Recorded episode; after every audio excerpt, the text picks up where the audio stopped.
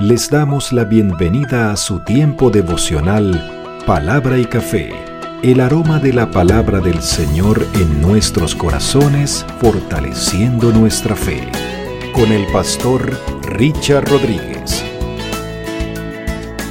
Por R12 Radio, más que radio, una voz que edifica tu vida. Bienvenido. Para hoy, mis amados, para hoy en palabra y café, dice de la siguiente manera, Señor, tu justicia es mi paz y mi reposo.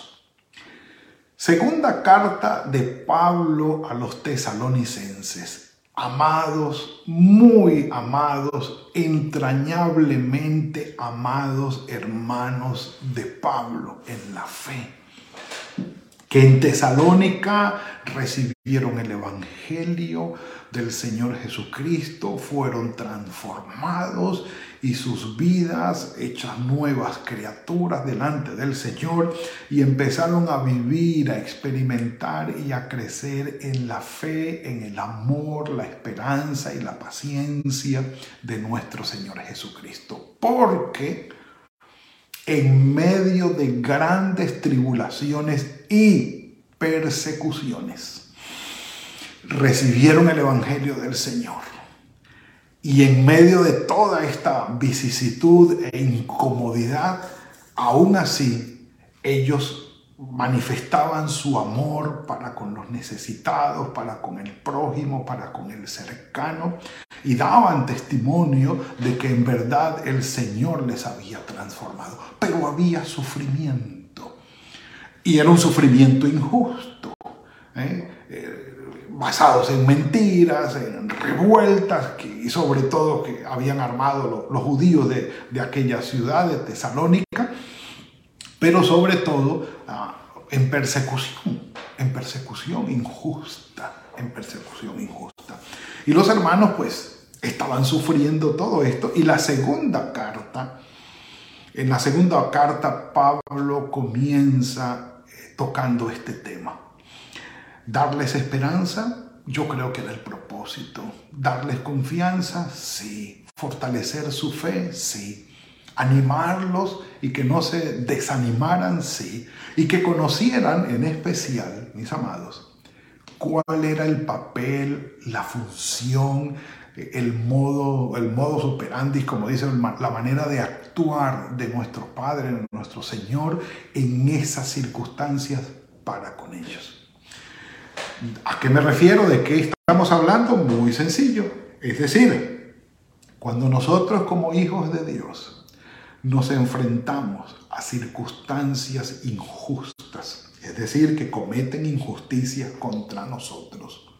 Sí, hay unos lineamientos que debemos seguir en la voluntad del Señor, entendiendo como fundamento de fe que el Señor está a cargo, que Él se encarga, que Él se encarga. Por eso dice Pablo, comenzando con el versículo 6, con el versículo 6. Bueno, eh, leamos el 4 para que entremos en un poco en el contexto anterior. Capítulo 1 de la segunda carta de Pablo a los tesalonicenses y, comenzamos allí. Un café por eso, venga. Extraordinario. Era preciso. Dice, tanto así porque le dice que ustedes van creciendo en el amor y abundando en el amor y en la fe tanto así que nosotros mismos nos gloriamos de vosotros en las iglesias de Dios por vuestra paciencia y fe en todas vuestras persecuciones y tribulaciones que soportáis. Capítulo 1, versículo 4 de la carta, la segunda carta de Pablo a los tesalonicenses. En demostración del justo juicio de Dios para que seáis tenidos por dignos del, del Señor, del reino de Dios, por el cual asimismo ustedes están padeciendo. Claro, ellos estaban padeciendo por entrar en el reino de Dios, por hacer parte del reino de Dios. Entonces, dado que esta era la circunstancia, Pablo sigue hablando al respecto y presenta la idea de hoy. Es justo, dice Pablo, delante de Dios es justo pagar con tribulación a los que los atribulan a ustedes. Mientras que a ustedes que son atribulados es justo darles reposo junto con nosotros cuando se manifieste el Señor Jesús desde el cielo con los ángeles de su poder en llama de fuego para dar retribución a los que no conocieron a Dios ni obedecen al Evangelio de nuestro Señor Jesucristo. ¡Boom! Esa es una bomba. sí, Señor. Pablo dice, es justo. Y no porque a él se le ocurra. No, no, porque es que, digamos, se compadece de los tesalonicenses y obviamente hay una cercanía y hay un afecto y entonces quiere favorecerlos porque son cercanos y porque los ama y de alguna manera se inclina en favoritismo hacia los tesalonicenses. No, no, no, no, no, Dios es así. Y es el carácter de Dios. ¿A qué me refiero? La ley de la retribución, mis amados la ley de la retribución viene siendo considerada desde la antigüedad. Sí, desde, desde, aquel mismo momento en que el Señor en la ley dijo ojo por ojo, diente por diente, en Éxodo capítulo 21, versículos 22 al 24. Él buscaba la sana retribución, la, la, justa y equitativa administración de la justicia entre los seres humanos que por aquel pecado que venía incluido en los genes y era la pecaminosidad natural para obrar entre nosotros haciéndole daño al otro, entonces, a ver, atención. Tú que tienes Dice el Señor, tú que tienes la responsabilidad, la habilidad de decidir y de tomar decisiones sobre tus acciones, debes también asumir la responsabilidad de las consecuencias.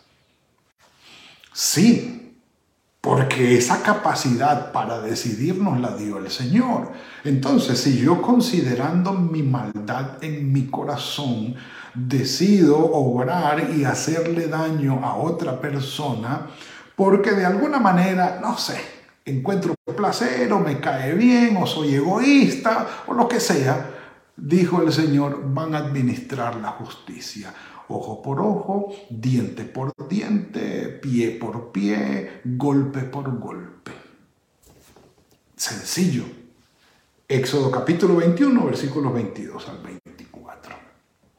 Entonces, esto no funcionó, obviamente, porque se extralimitó, se exageró y, en verdad fue muy difícil guardar la equidad en la administración de la justicia porque somos seres humanos. Y como seres humanos llevamos la pecaminosidad por dentro. Y entonces se nos hace difícil en nuestros propios esfuerzos, en nuestra humanidad caída, administrar una justicia una manera justa y equitativa. Eh, ¿De qué estoy hablando? Claro, los jueces también se corrompen, los que administran justicia también se equivocan, también tienen su corazón pecaminoso y se extralimitan, también son limitados en su manera de ver y discernir y no van a poder dictar una justa justicia. También se exacerban los ánimos y se toma justicia por la propia mano. Entonces se, va extralimitar el asunto y se va a salir de, casillas y, y de límite todo. Eso se vio no solamente en los jueces de Israel, y hablo de los caudillos gobernantes, sino también de los reyes ocurrió también en los sacerdotes y fue causa de denuncia de los profetas para con Israel y Judá en ambos lugares que los que ejercían justicia, los príncipes, los gobernantes, los reyes, los sacerdotes y los que tenían, en autoridad, eh, tenían autoridad, se extralimitaban y se desviaban del camino de la justicia. Entonces se demostró allí que el anhelo del Señor de que se administrara una justicia equitativa y bien puesta, equilibrada, no, eso no se logró. No se logró. Eh, tanto así que pasa al Nuevo Testamento con nuestro Señor Jesucristo, pero ya con un tinte y con una perspectiva muy diferente. ¿Sí? A tu enemigo no te vas a vengar de él. Ámalo, ora por él, bendícelo y ayúdalo. Mateo 5:43. Y Pablo eh, va a decir, no se venguen ustedes mismos. Y el Señor Jesucristo, el, Señor, eh, Pablo cita al Señor Jesucristo que dice, mía es la venganza, yo pagaré, dice el Señor. Romanos capítulo 12, eh, versículo 19. Mía es la venganza, yo pagaré, dice el Señor. Entonces, como diciéndole, miren, eh, no corresponde a ustedes. Ya en el Nuevo Testamento, en el Evangelio de la gracia del Señor, ya no nos corresponde administrar la justicia bajo el ojo por ojo y diente por diente. Ya eso queda, según Romanos capítulo 12, bajo la potestad de las autoridades civiles. Ellas son puestas para administrar justicia en este mundo caído. Entonces hay que generar un recurso de justicia para administrar la justicia entre nosotros a nivel humano. Por eso el Señor Jesucristo dice allí, en Romanos 14, eh, que eh, las autoridades están puestas por Dios para administrar justicia por el mundo caído en el. Pero entendemos que los que administran justicia pues también son personas caídas y van a equivocarse, pero de todas maneras son la autoridad y hay que someterse. Pero la autoridad última es el Señor. Y está diciendo aquí Pablo, es justo delante de Dios pagar con tribulación a los que los atribulan. Sí. Y el Señor se hará cargo. No nos toca a nosotros eh, emplear venganza o tomar la justicia por nuestras propias manos.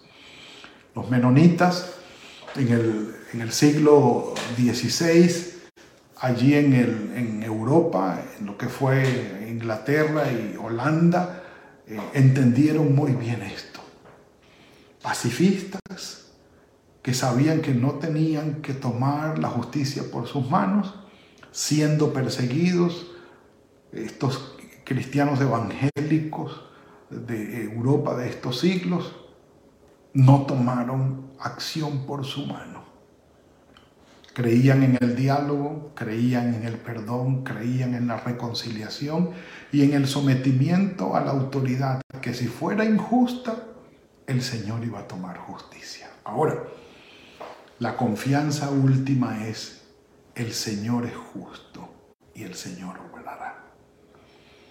Así como podemos confiar en un juez que sea de nuestra confianza, que vaya a emitir un juicio, nuestro juez último, mayor y más grande, nuestro Señor, nuestro Padre Celestial, que va a obrar en justicia y va a dar la retribución, dice, cuando se manifieste desde los cielos con los ángeles. Ahora, Él dice, nos dará descanso a nosotros. Sí. ¿Y cuál es el descanso, mis amados? Maravilloso. Está ocurriendo algo no sé, a nivel de autoridades, grandes autoridades, con grandes poderosos en el mundo, que han estado haciendo grandes injusticias y maldades en toda la humanidad. ¿Quién podrá castigarlos? ¿Quién podrá ejercer una demanda sobre ellos y hacerlos pagar por todos sus males si son los más poderosos de todos los poderosos del mundo? Tenemos nuestro gran juez y podemos descansar. ¿Descansar de qué? Del deseo de venganza, porque eso nos perturba. Podemos descansar del anhelo de que paguen con justa retribución lo que han hecho. Y ardemos a veces en ira y ardemos en rabia y en frustración y, y no tenemos paz en el corazón porque decimos tienen que pagar cárcel, que los maten, que... Y todo aquello exacerba nuestro corazón. Uno dice, no, tranquilo. Pablo dice que el Señor en su justicia nos dé descanso a nosotros, entendiendo que si no ahora, en el justo juicio de Dios, cuando Él venga con sus ángeles y con fuego, símbolo de juicio, para hacer pagar a cada uno según sus obras, ni más ni menos. No podrás sobornar, no podrás esconderlo, no vas a buscar testigos falsos, no vas a hacerlo a escondidas, no se puede porque estás delante del gran juez, nuestro Padre Celestial que todo lo sabe, que todo lo ve. Y va a traer a aquellos grandes genocidas y asesinos y toda la cosa para ser juzgados y va a poner frente a él a sus víctimas resucitadas. Y no va a tener manera de decir que no fue él o que no lo hizo. Porque el Señor lo sabe todo. Entonces podemos descansar que el Señor es justo. Pero dice aquí que va a dar retribución también a los que no conocieron a Dios ni lo obedecen. Ellos también tienen la potestad de decidir. Oyeron de Dios, pero decidieron no obedecerlo. Comprendieron el Evangelio y saben de qué se trata, pero decidieron mejor no.